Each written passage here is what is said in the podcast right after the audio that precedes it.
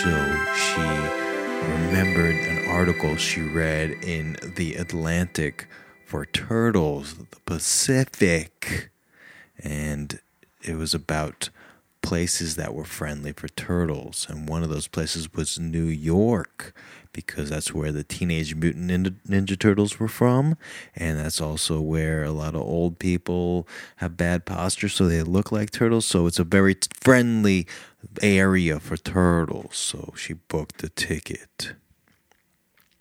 And when she booked the ticket, she did not know that they would make her check herself in as luggage because she was too big for economy class and too poor for first class. So she had to go down with the rest of the leather luggage.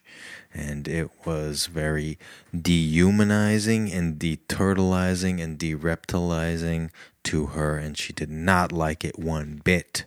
But she got to New York and she had no one to stay with. She knew nowhere to go.